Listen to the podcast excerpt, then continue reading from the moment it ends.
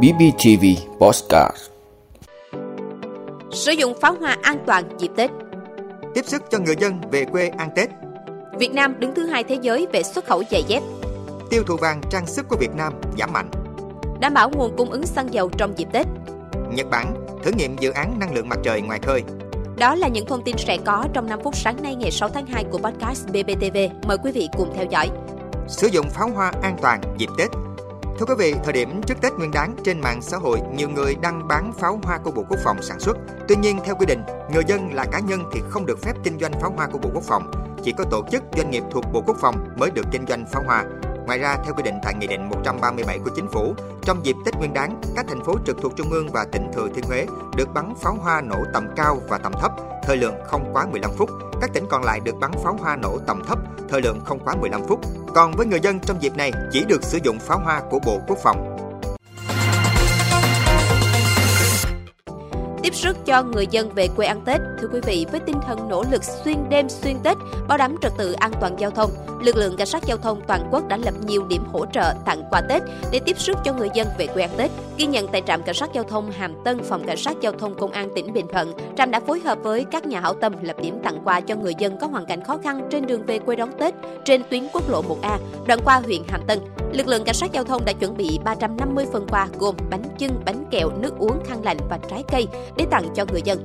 Đặc biệt, nếu chở theo trẻ em, lực lượng cảnh sát giao thông sẽ tặng kèm một bao lì xì và gấu bông. Tại Bình Định, phòng cảnh sát giao thông công an tỉnh cũng đã lập nhiều điểm hỗ trợ người dân về quê ăn Tết tại các tuyến quốc lộ.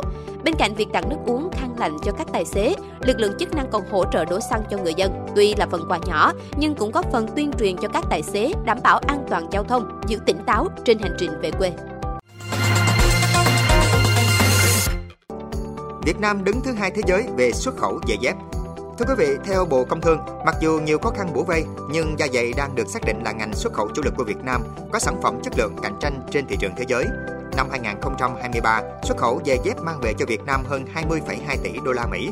Đây là năm thứ 26 liên tiếp tính từ năm 1998, giày dép xuất khẩu luôn nằm trong nhóm mặt hàng tỷ đô la Mỹ và nằm trong nhóm có kim ngạch cao. Hiện Việt Nam đã vươn lên đứng thứ hai thế giới chỉ sau Trung Quốc về xuất khẩu giày dép với lượng xuất khẩu là 1,5 tỷ đôi và có mặt ở 150 thị trường. Tiêu thụ vàng trang sức của Việt Nam giảm mạnh. Thưa quý vị, theo báo cáo của Hội đồng vàng Thế giới, nhu cầu tiêu dùng vàng tại Việt Nam nói chung giảm nhẹ 6% so với cùng kỳ năm ngoái, từ 59,1 tấn trong năm 2022 xuống còn 55,5 tấn trong năm 2023. Trong đó, vàng miếng và vàng xu có mức giảm nhẹ 2% trong năm 2023 so với cùng kỳ, ở mức 40 tấn. Đáng chú ý, đầu tư vàng tại Việt Nam tăng mạnh trong quý 4 năm 2023 nhờ giá tăng mạnh. Tuy nhiên, Việt Nam có sự suy giảm đáng kể về nhu cầu vàng trang sức với mức giảm lên tới 16% xuống còn 15 tấn. Cả 4 quý liên tiếp, tiêu thụ vàng trang sức đều giảm so với cùng kỳ năm trước do tăng trưởng kinh tế chậm lại và lạm phát tương đối cao trong khu vực. Đảm bảo nguồn cung ứng xăng dầu trong dịp Tết. Thưa quý vị, Bộ Công Thương vừa có văn bản yêu cầu thương nhân đầu mối sản xuất kinh doanh, phân phối kinh doanh xăng dầu thực hiện nghiêm công điện của Thủ tướng Chính phủ về việc tập trung thực hiện các giải pháp đảm bảo cung ứng đủ xăng dầu cho sản xuất kinh doanh và tiêu dùng của người dân doanh nghiệp trong dịp Tết. Các thương nhân đầu mối sản xuất xăng dầu thực hiện nghiêm túc kế hoạch sản xuất đã đăng ký với Bộ Công Thương, chủ động nguồn cung, thực hiện việc dự trữ xăng dầu phù hợp, bảo đảm cung cấp đầy đủ xăng dầu cho thị trường. Trong mọi tình huống phải cung cấp đủ xăng dầu cho cửa hàng bán lẻ thuộc hệ thống phân phối của doanh nghiệp để duy trì hoạt động bán hàng thường xuyên. Chú trọng chia sẻ nguồn cung lợi nhuận trong hệ thống phân phối một cách hợp lý để đảm bảo không bị gián đoạn việc cung ứng xăng dầu cho thị trường. Đồng thời bố trí đủ nhân lực, tổ chức trực hoặc tăng ca để duy trì hoạt động bán hàng thường xuyên liên tục cho thị trường, nhất là trước, trong và sau Tết Nguyên đán này. Nhật Bản thử nghiệm dự án năng lượng mặt trời ngoài khơi. Thưa quý vị, dự án năng lượng mặt trời ngoài khơi đang được Nhật Bản triển khai thử nghiệm tại vịnh Tokyo. Dự án sẽ đánh giá tính hiệu quả so với lắp đặt trên mặt đất trước khi tiến tới thương mại hóa với quy mô lớn, nhằm hướng tới mở rộng quy mô năng lượng tái tạo trong cơ cấu năng lượng của Nhật Bản. Khoảng 100 tấm pin năng lượng mặt trời đang được lắp đặt trên vịnh Tokyo. Năng lượng tạo ra sẽ được lưu trữ bằng pin để sử dụng tại những khu vực có nhu cầu. Đây là dự án được thực hiện với sự phối hợp của tập đoàn xây dựng Sumitomo và chính quyền thành phố Tokyo.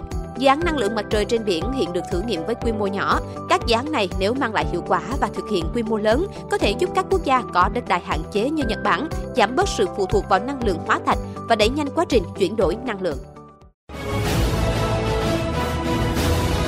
Ơn quý vị đã luôn ủng hộ các chương trình của Đài Phát thanh truyền hình và báo Bình Phước. Nếu có nhu cầu đăng thông tin quảng cáo ra vặt, quý khách hàng vui lòng liên hệ phòng dịch vụ quảng cáo phát hành số điện thoại 02713 887065. BBTV, vì bạn, mỗi ngày.